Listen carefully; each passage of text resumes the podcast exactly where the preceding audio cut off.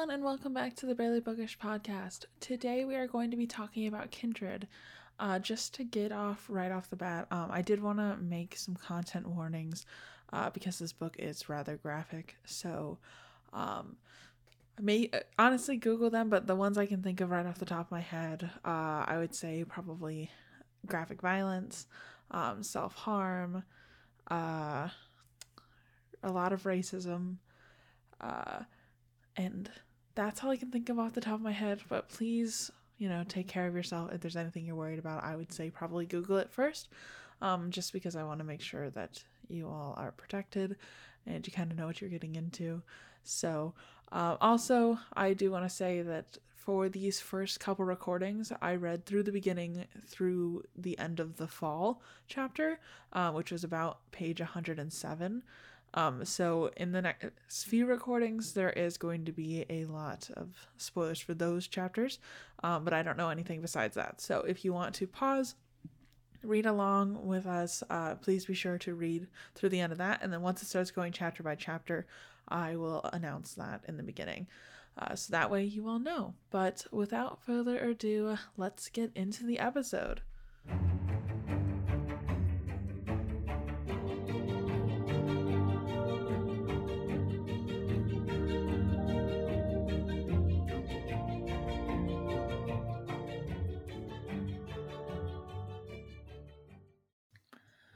Hello, everyone, and welcome back to the Barely Bookish podcast. Today, we are talking about Kindred with a very good friend of mine, Candace. Hi.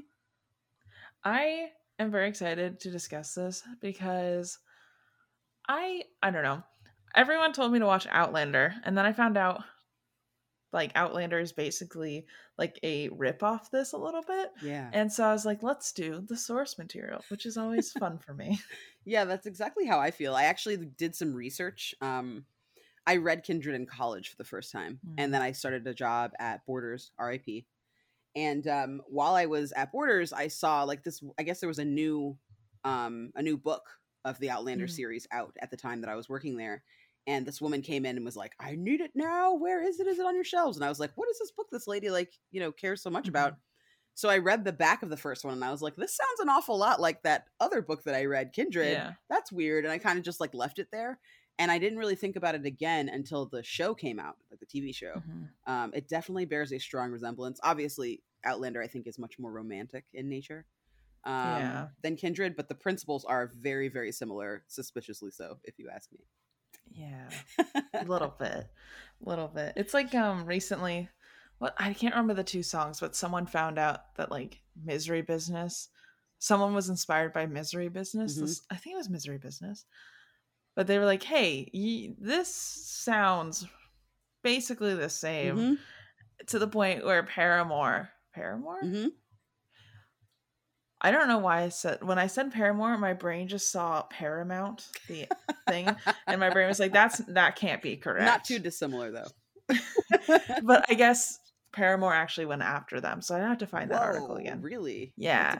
Because TikTok kind of was like, listen, these are the same. Yeah. These here's are the, the same truth. song.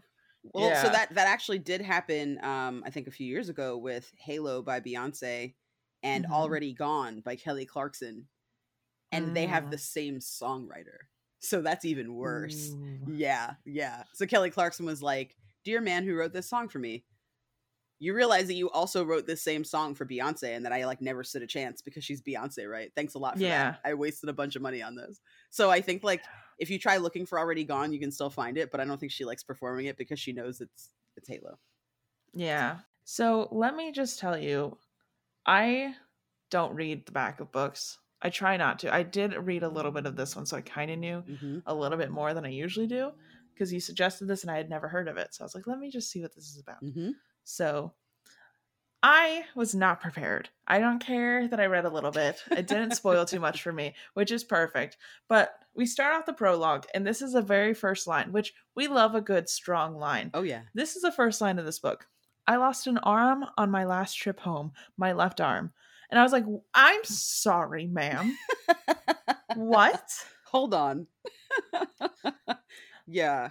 Very strong way to start uh start yeah. your story like i love that it not only kind of gives the reader um an immediate understanding that this is going to Mhm. be about suffering that this is not going to be like a fairy tale by any means at Mhm. all um but it also talks about the fact that it's about loss you know what i mean it's not just about like oh yeah you know oh no i got you know i got hurt you know it's, there's suffering like it's also about like loss like she lost her Yeah. arm you know what i mean that's different than i hurt myself or you know that's so extreme Yeah. Mhm.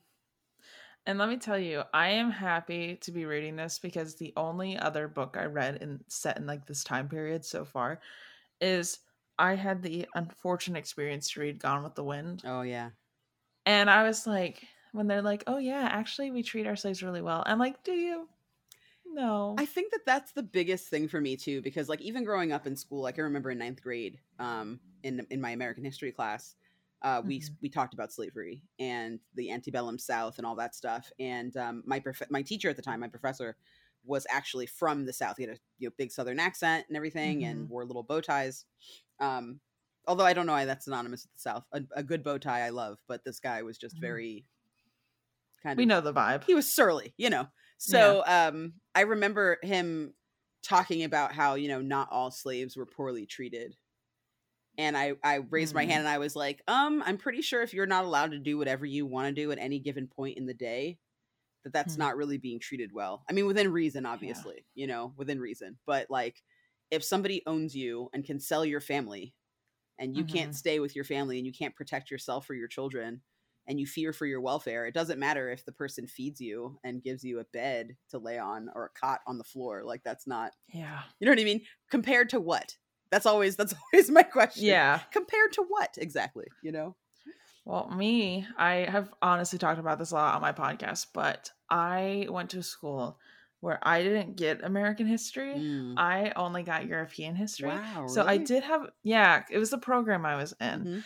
And so I did have a teacher that luckily kind of like took some time away from the curriculum and was like, hey, these are things that are important and you need to know about. Mhm. So I got like a gist of things that happened, Mhm. but like we didn't take time to actually talk about slavery, which I think is awful and terrible. But like she did take time to be like, hey, you know, the founding fathers are not good people. Yeah. First off, stop romanticizing the past. Yeah. Please take time to, you know, learn your history outside of school. Mhm. But, you know, these are like highlight points of like American history. And then she's like, and now we have to go back to Europe because if I spend any more time on this, we won't be able to pass exams. And that's the shitty part is that like, you know, everything is around the final exams at the end of the year Yeah. and nothing's about learning. Yeah. So, yeah, traditional school is not great. Um, what I know about slavery, I actually, well, what I knew about slavery as a young person, I largely got from Mhm. home. And when my Mhm. teacher said that in ninth grade, um, and I protested, he actually made me uh, prepare like a 10 page paper. Like I got punished for speaking up, and I had to write a 10 page paper with citations um, about like where I'm getting my facts because he was like, that's not true. He was like trying to tell these kids that like slavery wasn't a big deal. And, you know, people say that they got beaten all the time, but like, would you throw an alarm clock that didn't work out the window or would you try to fix it? And I'm like, right, but how would you try to fix an enslaved person that does not want to be enslaved? Like, Mhm. they're going to fight with everything they've got. So, what are you prepared to do to counter Yeah. that? Like, that's pretty nefarious. So, I remember having to kind of make a, I had to make a presentation. I had to like teach a class, essentially, is what he challenged me to do. And I was prepared to do that because my mom Mhm. was like, you need to know real American history. You're not going to learn this in school. She bought me tons of Mhm. books. You know, whenever we had like a day off or it was Black History Month or whatever, my mom would have me write, you know, like a book report about whatever it is Mhm. that I had read or choose a famous African American person or, you know, um, a, a famous, you know, I should say just a black person because some of them were not American. Um, Mhm. and write about that and learn about that so that I was, you know, well educated. Um, and it made a big difference because I think like there are a lot of people out there who don't realize the the pressure and the toll that like race kind of has in America for people. Yeah. Um, even if they have black friends and family, sometimes it's not Mhm. obvious if they don't experience it with that person. Um, Yeah. so my parents always tried to make sure that I was, you know, good at talking about race and good at articulating my feelings because there are a lot of people who just don't know. It's not even that they dislike black people, they just don't think that their life is that different from theirs. You know what I mean? To Yeah. recognize if there's a problem that needs to be fixed. Yeah. Yeah. I can only get that from like an outsider perspective.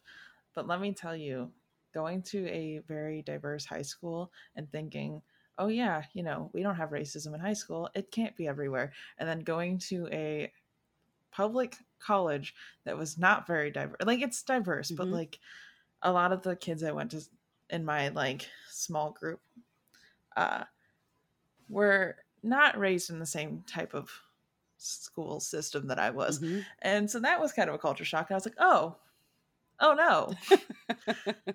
uh oh. Yeah. Yeah. Oh, you're scary. You don't know anything about the world. Okay.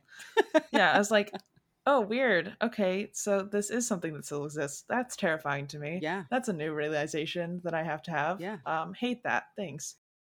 I think part of the reason that this book also kind of really resonates with me is that like I come from a mixed race family. My mom is mm-hmm. black and my dad is Italian. And then my mm-hmm. partner is also white. So, you know, being somebody who has existed kind of in between a lot in life, mm-hmm. um, that's kind of what the main character does. You know, she kind of exists in this world where she knows she's black and she knows that her partner is not. But, mm-hmm. you know, she tries to avoid interacting with it unless somebody kind of forces you to and yeah. for me it, it, you know it's it's it's sometimes it's small sometimes it's little sometimes it's you know as simple as you know, Jason and I are holding hands in a mm-hmm. store. Mm-hmm. We walk up. I put the groceries on the, you know, or whatever it is that we're buying on the register to check out, mm-hmm. and they act like they don't know that we're together, even though like we're obviously together. yeah. Um, or and then sometimes it's big, like you know, um, just a few weeks ago, actually, my partner's boss um, didn't believe him when he said that he had a black partner. He was like, "You? Are you kidding? You have blonde hair and blue eyes. Mm-hmm. Like, look at yourself." I don't know. I refuse to believe that. No, no, no. Why are you making jokes like that? And it's like, also, why would that be a joke? yeah.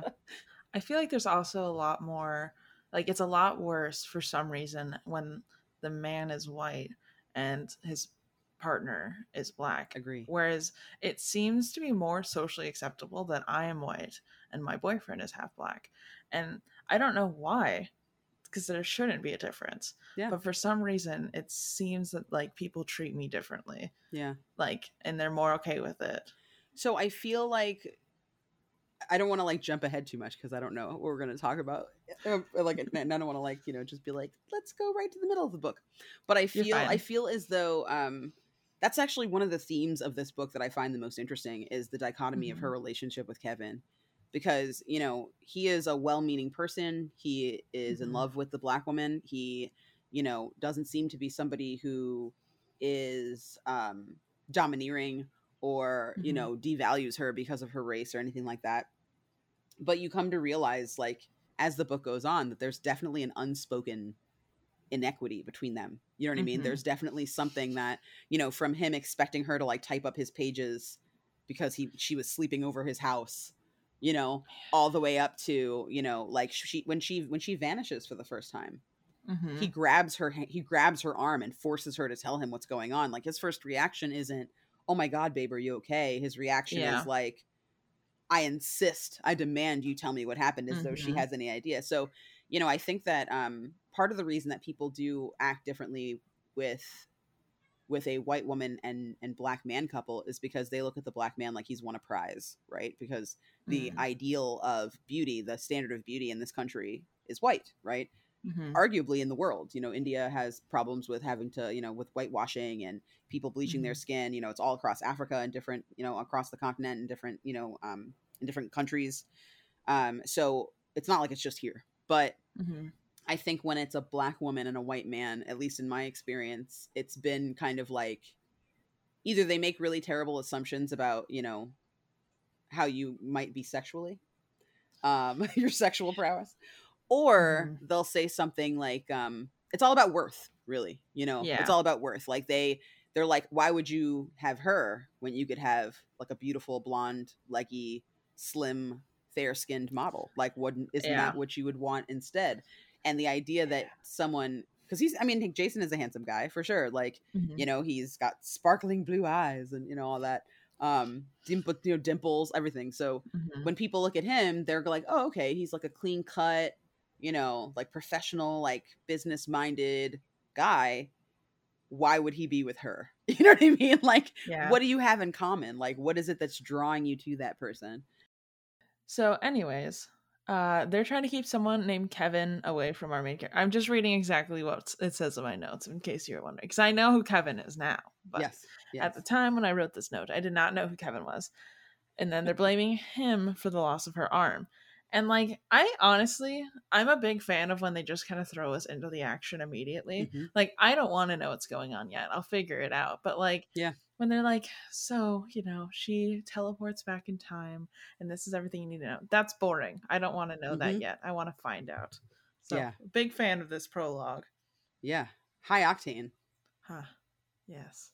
I love it. I, f- I, feel really bad when they think that it, like he did something to her though. Yeah. The second that they're like, "Did he do this to you?" I was like, "Must be the boyfriend." I know, but like, don't we all think that? Like, Yes. anytime you watch a true crime crime movie, you're like, I don't even need to see the others.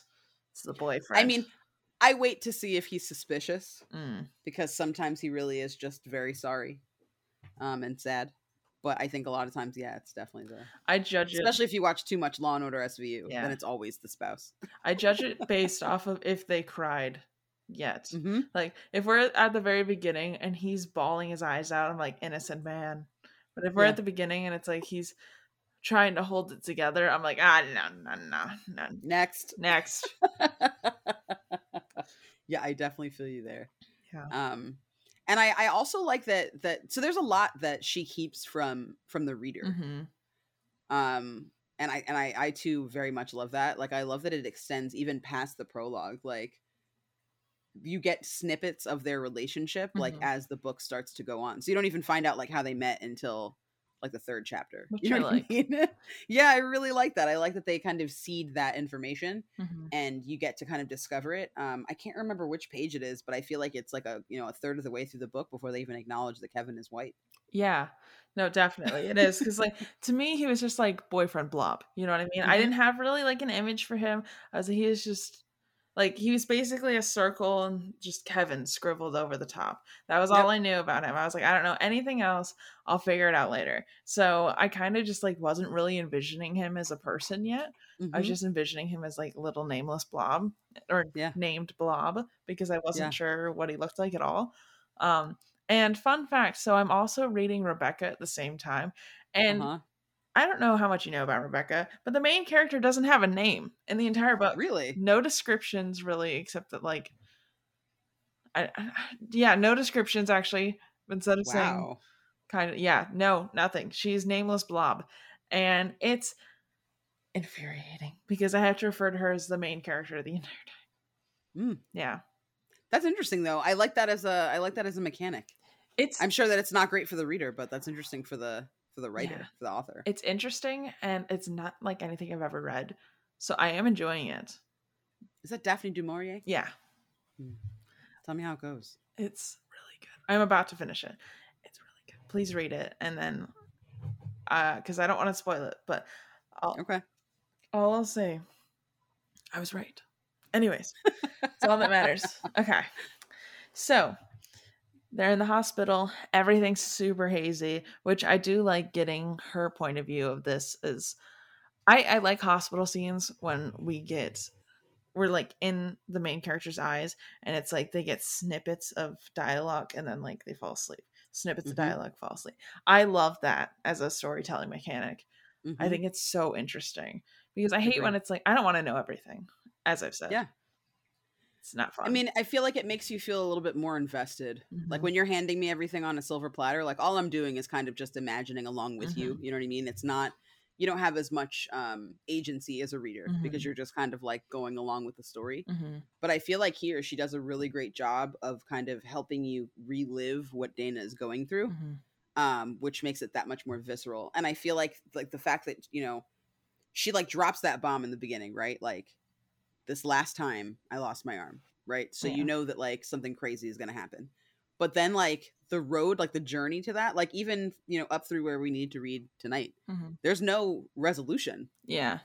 and that's you know more than a third through the book, almost fifty percent through the book, I Mhm. think.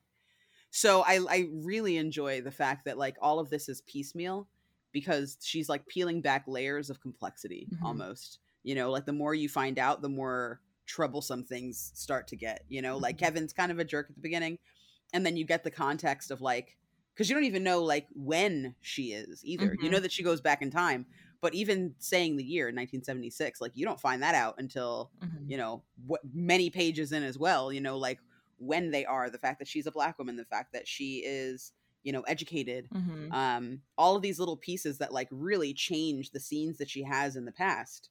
You know, start to kind of add up over time, and um, I'm I'm really excited for us to talk about Yes. the rest of this book because it it really gets wild. I will say I like that you you said her name first because in my head I was saying Dana and Dana feels better because I was reading it as Dan with an A at the end. Yeah. That's what I'm familiar with. So you know, I think I don't think that you are entirely wrong because her full name is Edana or Edana, Oh, I, I don't think it's Adana. I think it's Adana, oh, but I do think for short it would be Dana, but I'm not sure. Don't I don't look know. me. It's one of them, maybe, unless someone throws us a curveball here. So, you know, we are just gonna keep pronouncing it, however, until someone tells me otherwise. awesome. Welcome to the Barely Buggish podcast. Okay. So, um, all we get to find out in this prologue is that our main character's arm was stuck in a wall, and that's how they lost it. And I was like, oh, awful. How could that even happen? Because that's why they're questioning Kevin so much, is because no one can really say what happened. And I Mhm. think that's interesting because it kind of gives you more insight into their relationship a little bit because they're not questioning really him specifically they're questioning him because he can't say what happened right. you know and i think that that adds another like little layer onto this entire book and i think it really Mhm. sets us up for what this relationship's going to be like even if you don't really read into it too much you're still like oh she has whole, fully lost her arm and they still let him in the room. Yeah, Yeah, they do. hmm and i i think it's also um they kind of go into this a little bit too is is like looking at her like why can't you tell us what happened to you either? Hmm and instead of just recognizing that this person is traumatized hmm and giving them the room that they need to catch their breath and to heal they kind of like start their investigation right away like Yeah. it's almost breathless you know what i mean it's right away that they're you know knocking on her you know on her hospital room door like hey you need Mhm. to answer questions for us and that kind of notion of just not being able to kind of take your time hmm is something that I feel, you know, Dana suffers from a lot. Like that's like the like this invasion of not necessarily privacy, but of like the the quietude of her thoughts. You know what I mean? Like just being able to kind of exist. hmm Like there's a lot of interruptions to this woman's life, both literally and figuratively. hmm You know? I want her to just be able to catch her breath for like Yeah. five minutes. Like she can't. She doesn't get a chance to Nope. this entire book, and I feel awful. Yeah. So then we are on to the next chapter, the river, which I did not catch on about these chapter titles until two chapters in, and Mhm. we'll talk about it in a second. So it's we find out we they start setting the stage for us in this book, and they said it's June 9th, 1976. It's our main character's birthday Mhm. which is fun. You know, usually you get to have like a nice little day. She's just moving into this new house. They're unpacking. You know, she's about to have her lovely fresh start. And then she's ripped out of this beautiful scenic moment and just Yep. teleported into a field where there's a drowning child. Like, first off, that is just two very different. It's not even that it's like different environments. It's such like a visceral difference. Oh yeah, definitely. Oh, Yeah. Like not only is she just like there and then she's not mhm, on her end, and then there and then not and not there and then she appears. mhm, on the other end but like in addition to that you've got this whole other like piece of the puzzle where you know she's going from something that is nurturing and setting up a home and calming and she's like basking in the glow of you know with her husband and Mhm. whatever like she's building something for herself and immediately is like ripped away to go and have to do something for someone else yeah, like that that moment of hers that she has that's like you know a lot like we find out later on too like a lot was kind of writing on that moment you know Mhm. the the the dating and and and courtship of these two individuals like her and her husband wasn't like the easiest thing in the world like Mhm. they had some tumult there so finding out like in this first part that like you have this moment where these two people are you know trying to build a life together and then she gets like torn away the second that she finds that happiness like Mhm. to me that's that that does not bode well yeah. for our main character No, it definitely does Yeah. not. no no And then just so you know, I've only read to the part that we're like finishing at. So I don't know Mhm. anything past that about this book. okay So just throwing that in there. So if you happen to like I don't know anything, so I'm probably gonna make a lot of assumptions towards the end because I don't know Please do. anything. Yeah. I just oh I feel so bad for her. I really do. yeah So our main character, you know, sees a kid drowning and does what any good person does and goes and rescues this child. hmm And then, you know, this woman comes up and's like, You killed my baby, and starts like beating her. And I'm like, Excuse me, ma'am. Why were you not watching your child, first off? yeah Like, how did you even get in this situation in the first place? Yeah, and I think that's really our first clue as to like the as to what's happening to her Yeah. because she immediately like she finds herself in the past and she immediately loses all of her autonomy hmm like right away. You know what Yeah. I mean? She goes and rescues that kid because like that's what a good person would do. She Mhm. doesn't think about it. She's not like, "Oh, maybe, you know, maybe I won't or, you know, I'm just going to stroll by and pretend I don't hear him splashing and screaming his head off." Yeah. Like she immediately rescues him and she even says she's like, "You know, he's a kid. Like I got to get him." yeah. You know, everything in me told me to go and get this kid, so I went and got him hmm and then this woman immediately feels like entitled to hit her. hmm I remember the first time I read it, I was just like, what kind of weird, twisted, bizarro land did this lady end up in? Where someone sees you rescuing their child and tries to beat you up. Like that's Yeah. awful. But then when you get like um when his father comes up hmm and has that rifle pointed in her face, I was like, that was my first inkling. I was like, okay, so this because they talk about you know what what the mom looks like, and I'm Mhm. like, okay, so a white woman comes up to this black lady who's rescuing her her dying child, hmm and she beats her up because she believes that she had ill will toward her son hmm and then someone has a gun i immediately was like uh-oh Yeah. you know i was like oh no oh dana Yeah. what have you gotten into I was like, oh, these people are really sheltered. that was my Yeah. thought. You know, I was like, okay, like these this is not good. This is not like a good look. Um right but I didn't really fully like again, I I I like glimpsed at the back. So I knew that we were like time traveling. hmm So I was like, but I kind of put I try and put that aside when you're reading. And I was like, okay, this is not a good look. This is not gonna end well. Like Right. it is my first ink- inkling that I was like, things are not gonna go well for our main character here. Things this is not gonna be the romanticized South as I have read it previously. This is this is things are not gonna be good.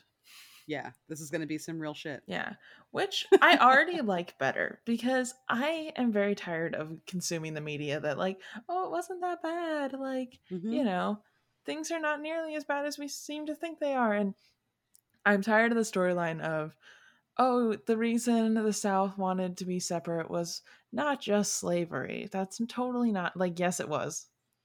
well i think that what happens is people know that it's our national shame right hmm so instead of facing it you know head on people want to kind of sugarcoat it because Yeah. the way that someone tried to explain it to me once when they were like oh it wasn't all about slavery they were like it was really about economy you know and economics you got to look at the economic you know portion of, of what they were fighting for and the Mhm. states wanted you know their own freedoms and blah blah blah and i was like yeah but time out the economy that you're talking about is free labor hmm which brings it right back to slavery. Like Yeah. even if you want to talk about how it's about, you know, agriculture. Okay, well the people that were picking and planting were slaves. So Mhm. it's still about slavery. Okay, well it was about freedom of choice, right? Because the North was trying to outlaw slavery hmm and the South was like, "Oh no, not on our watch." So it's Yeah. still about slavery. Like all these little pieces, sure, it was about more than slavery, but it wasn't about more than slavery. It was all about slavery and then under that giant umbrella of slavery, hmm there were all these other little pillars of reasons why Yeah. the you know the confederacy existed you know so i think that um i also believe uh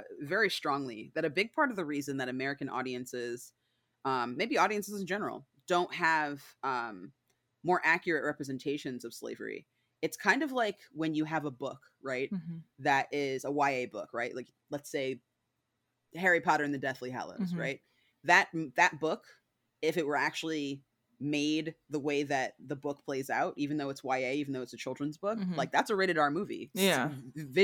All of that, you know, between the swears and then the blood and then Mhm. the death and, you know, the malice, you Mhm. know, and evil or whatever. Like that's a rated R movie. So they have to dumb it down because seeing something is different than reading it. Yeah. And I think that like you really start to get down to the nitty gritty of what actually happened during slavery when you like and again a lot of times it stinks because you people have to actually go and find this themselves they have to educate themselves they can't Mhm. just you know trust that this is one of those things they're going to understand you know passively through like our education system in this country Mhm. um, I mean, even school district to school district, you're going to get a different education on American history, particularly this time period. Mhm. Um, but I think that if people actually showed how bad it was, that it would be rated NC-17. I don't think that you could make like a rated R movie that actually depicted what it was actually like to go through something like this. Mhm. Um, and I think that like a lot of movies have gotten close. Like if you watch Roots, for example, like it's really long. It's you know a very very long movie. It's Mhm. it's a miniseries.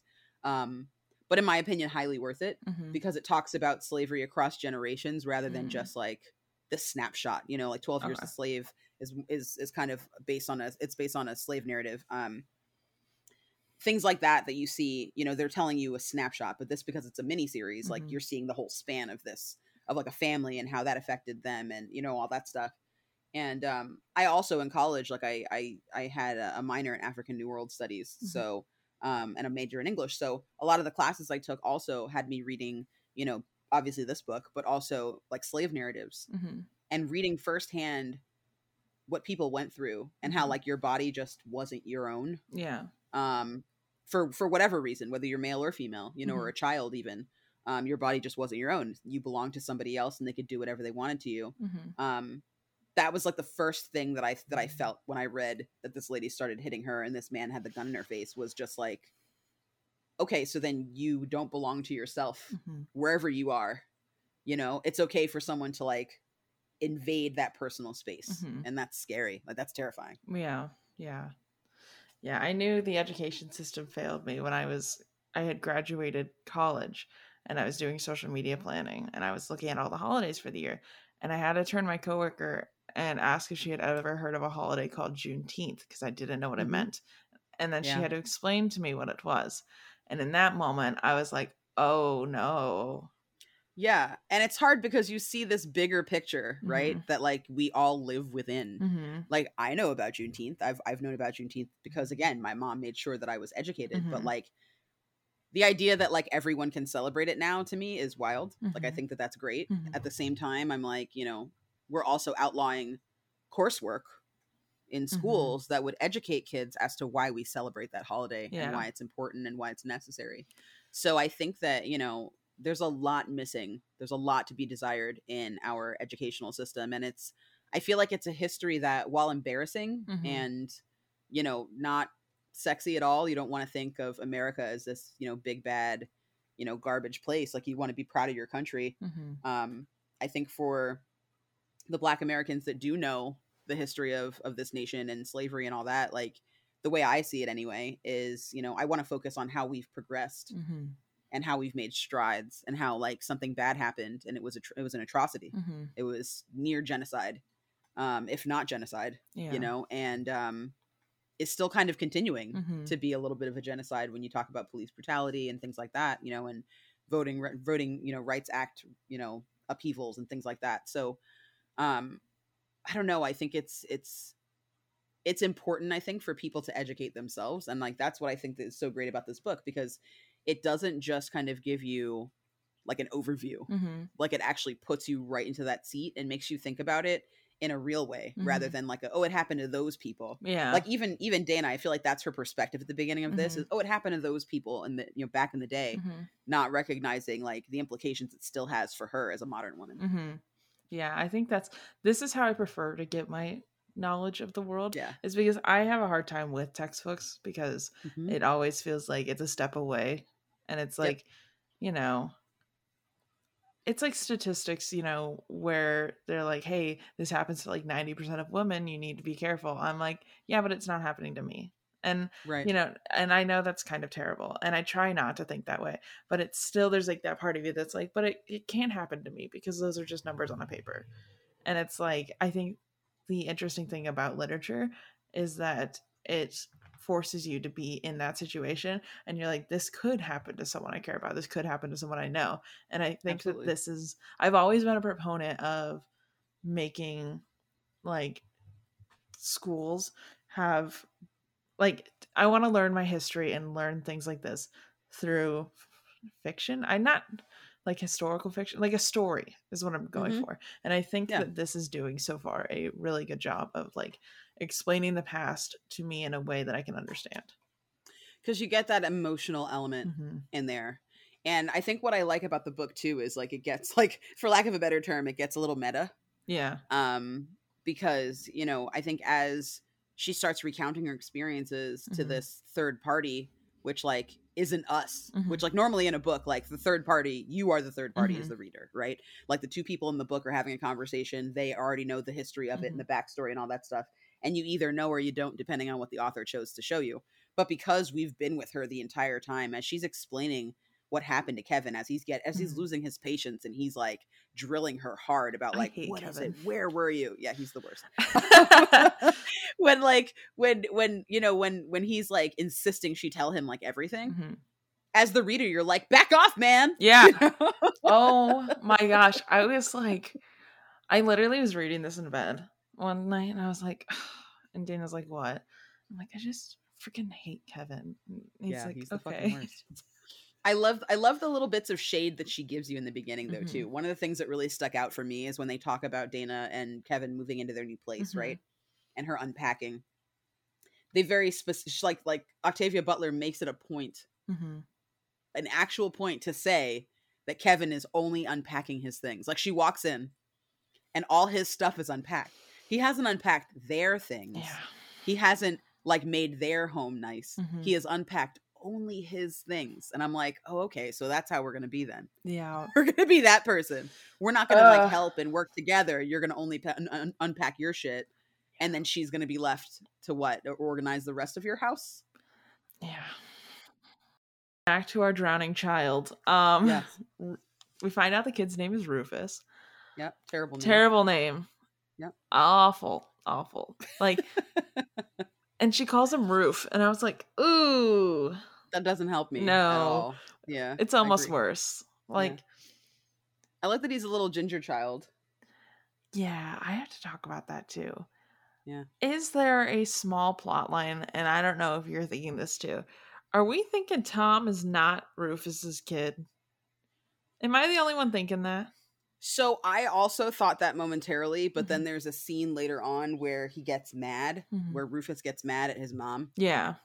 and Dana describes for the first time that she could see how that's his son because they Mhm. have the same like trash look on their face when they're talking to this lady. Okay, but like his mom's annoying, so it's kind of Oh justified. yeah, she's the worst. yeah. Yeah, she's the worst. Everyone is the worst apparently. Anyone who's listening Mhm. right now is like, so this is a garbage book about garbage people. No, It's, a, great, book. about garbage people, okay? about some garbage people. Yep. Facts.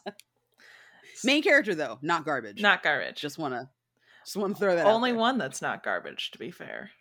Yes. Yeah, kind of. It's okay. You know, we love that. so as we as you mentioned before um she's straight up got a gun pointed to her face and that's the moment that sends her back in time hmm so as you kind of already started talking about kevin as soon as she gets back demands to know what happened. Um and she's like listen i guess i was like teleported somewhere. And kevin's like no. Even though he saw it happen he's like no there's no Yeah. way that happened. And i was like Yep. oh i hate kevin. Like Yeah. immediately on the hate train i was like absolutely not. Kevin don't care about him. He can Thumbs down. yeah i was like he can get written off and die in the next chapter. I don't care. Let it. Yeah. So to me, that is a big metaphor, like Mm-hmm. the way he treats her.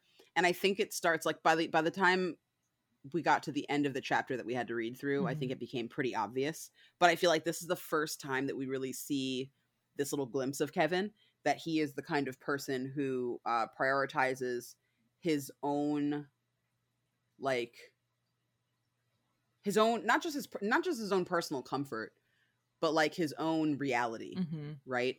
He he he prioritizes his reality. So like it takes her two pages, like two full pages to get this man to chill out and hear her out and recognize that she doesn't know what happened and that she vanished.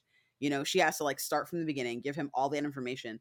And like, you know, I don't know about your partner, Mm-hmm. but if I were to disappear in front of my partner all of a sudden out of nowhere one day, Mhm. just magically, his first his first question isn't going to be like, "I demand you tell me what happened." He's going to be like, "Are you okay? Mhm. Do you need anything? Can I take you to the hospital? You seem really shaken. Mm-hmm.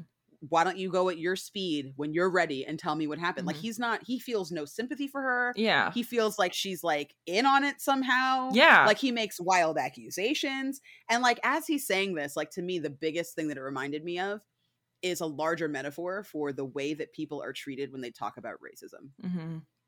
Racism to me is um and i mean this goes for misogyny it goes for homophobia Mm-hmm. it goes for transphobia right any kind of like islamophobia any kind of like racism right Mhm. anti-asian hate all Mhm. of that when you talk as a person on the receiving end of that right in Mhm. my experience when you talk about the racism that you've experienced it's not always black and white it's not always someone calling you a pejorative name to your face Mm-hmm. and being like boom ha i'm racist like that's usually not how it goes no one wants to admit that they're racist unless Mhm. they're far gone and then they're probably not going to be near you anyway Yeah. um, but like the people who are like secretly racist or Mhm. have those feelings it finds another way out of them you Mhm. know usually through microaggressions or whatever Mm-hmm.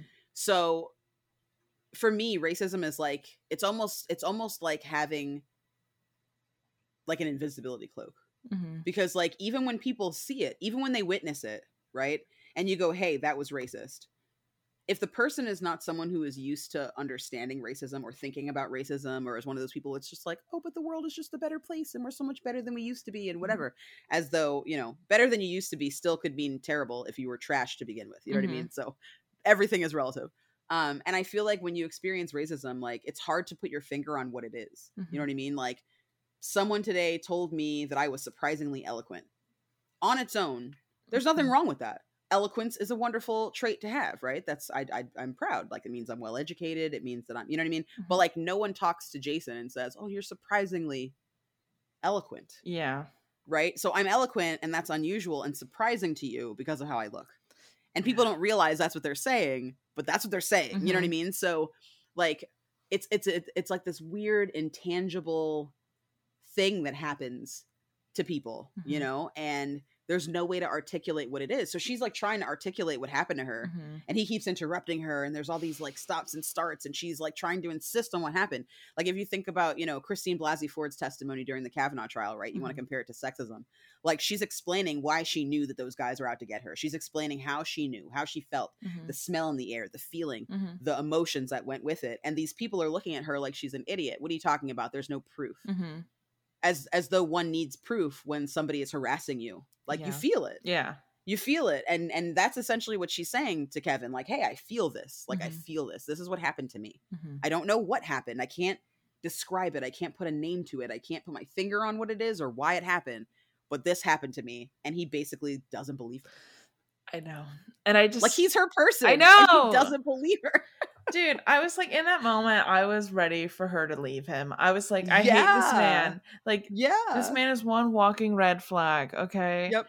this is the story of a divorce I hope so. Because she I mean, she keeps turning to him for comfort, but like I don't like him at all. yeah Like this yeah. dude, he may be with a black woman, he's racist. And I don't like I don't know if he knows that, but that's the vibe I get. So i don't think that he does either and i think that we're gonna see some more light shed on that Mhm. um when we continue to read Yeah. um because like i feel like i feel like again this this book is like an onion tons of layers Mhm. like she starts peeling things back and then she kind of shifts forward and backward in time which is Mhm. like a larger metaphor for what's happening to dana you know the fact that we're going back in time in her life Mhm. um in, in in memory and then actually back in time like with her physical body like i love that Mhm. that that plot device Yes, um, me too. but I think that like it's I don't know I find it so interesting that all you're getting at first is just this one glimpse of the man that she's with, right? Or the man Mhm. she chooses to be with. And you you kind of make your assumptions and then like that's juxtaposed by you know the next time that you kind of talk about Kevin with with Dana where she's remembering the first time they met and you know how they were together and like that version of Kevin I love. Mm-hmm. Like I was like, "Oh, he seems really into you." I mean, until obviously the that one part of the drama that we'll discuss in a minute, but like for a minute I was like, "Oh, okay, so this man took a risk. Like he Mhm. wanted to be with her." I imagine in 1976 like when interracial couples were still not really common Mm-hmm. at all Yeah. you know people were still getting prosecuted for that in some Mhm. parts of the country um it was revolutionary you know and Yeah. she probably thought this guy has my back like who would put themselves in this situation if they didn't know what they were getting into you know I have some things to talk about when we get to that part of like their relationship Yes. because I have a lot of comments. uh, like when A they first lot. started dating, lots of comments, but I'm gonna hold them. I'm gonna put a little Yeah. pin in it because I will not forget it, and I I'm gonna go on a small rant. So i'm very excited yeah, we'll get there. We'll get there. um, in this entire process, though, Kevin is fully convincing, trying to convince both of them that this didn't happen. Yep. Oh my gosh. captain gaslight Yeah. Kevin said gaslight gatekeep girl boss. That's in this moment. Yep. And I hate it. I hate it so Yeah. much. yeah So okay. Then Dana's like, listen, I don't feel safe here. I don't feel comfortable. Um, I am very scared. And Kevin in that moment was like, nah, dog, that won't happen again. And I'm like, my guy, Yeah. How do you know? and Dana, Dana at the very same moment also was like, my guy, you don't know. No, one knows.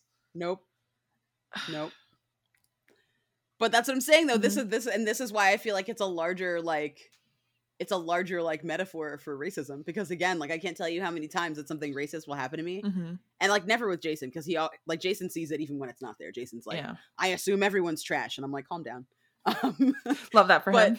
yeah uh, especially because he's so nice Yeah. you know um but um that's that's the weird part sometimes about like when you're experiencing racism and like i say this as somebody like when you were when i first met you you Mhm. know i mean people on this call probably you know who are listening to this call do not understand like how i met you Mm-hmm. but the short version is you were my mentor you were my mentee i was your Mhm. mentor at you know an advertising agency and we spent the summer getting to know each other and we became friends Mhm. um but you remember like you experienced racism it wasn't towards you Yeah. But you experienced racism and when you try to talk about it Mhm. you were gaslit you know what Yeah. i'm saying like even even though it wasn't racism that like was toward you that you were like trying to take in or whatever it was something that happened i mean none of you in your group were black hmm but the thing that happened was so ridiculous Yeah. and so offensive and so just abhorrent that you were Mhm. like i have to say something but for a minute like no one knew what to say Yeah. because you're just so surprised and so shocked this is happening you're just like you freeze you're like what and that's essentially what happens to dana like this Mhm. happens to her and she freezes she's like what in the world is happening Please tell me I we're thinking of the same event. yeah Okay. yeah the, the video Yeah. somebody sent a not very nice video around that was extremely offensive Yep. and none of the kids knew what to do they were all just like this is not something that's normal to me Mhm. this is not and the person who sent the video was was one of their fellow classmates and he was like this is normal for me my dad sent it to me and they were like timeout what Yeah. And he's like, oh, is hold this on funny? who i don't understand I still never saw the video. I was just told it existed because I think everyone knew better than to say anything to me. Because listen, most of you don't know me in real life. And listen, I'll mess somebody up. I have no I have no qualms about getting in a fist fight. Um and plus you have a black mentor they're like don't tell her she's definitely going to tell the lady yeah. don't tell don't tell rachel Yeah, she's going to say something Yep. I yeah I have no qualms about creating a scene.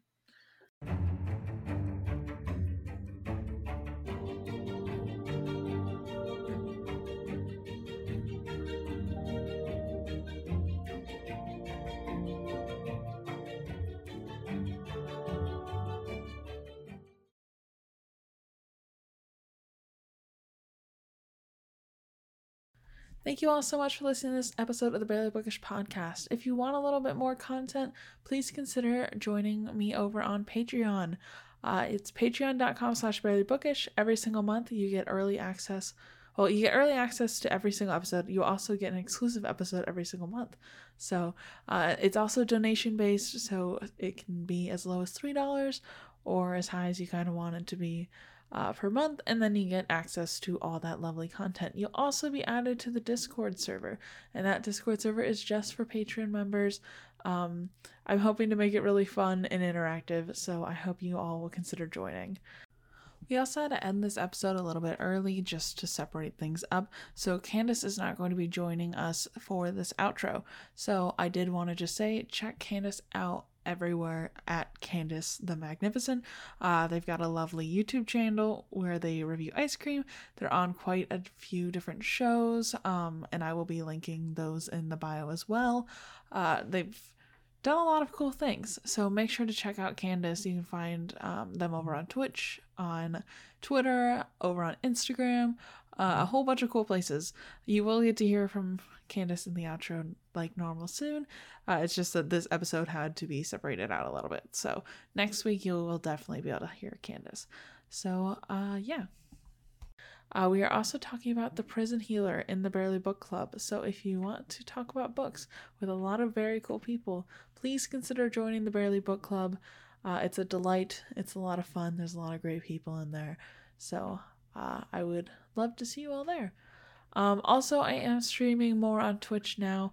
I just started streaming Hades, the video game, which has been a lot of fun but I'm hopefully going to be streaming a lot more stuff soon.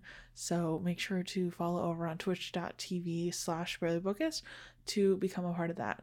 Uh, for the next couple recordings, like I mentioned, uh, make sure you've read through the end of the fall. Um, this book is honestly probably going to take us a while to get through, so uh, I anticipate probably somewhere around eight episodes, maybe, but we will see as we go along. Um, but I hope you all enjoy it, and I'll catch you all next week. Our theme song was created by Raphael Crux. Our uh, logo was designed by my little sibling Sarah, and I'll catch you guys later. Bye!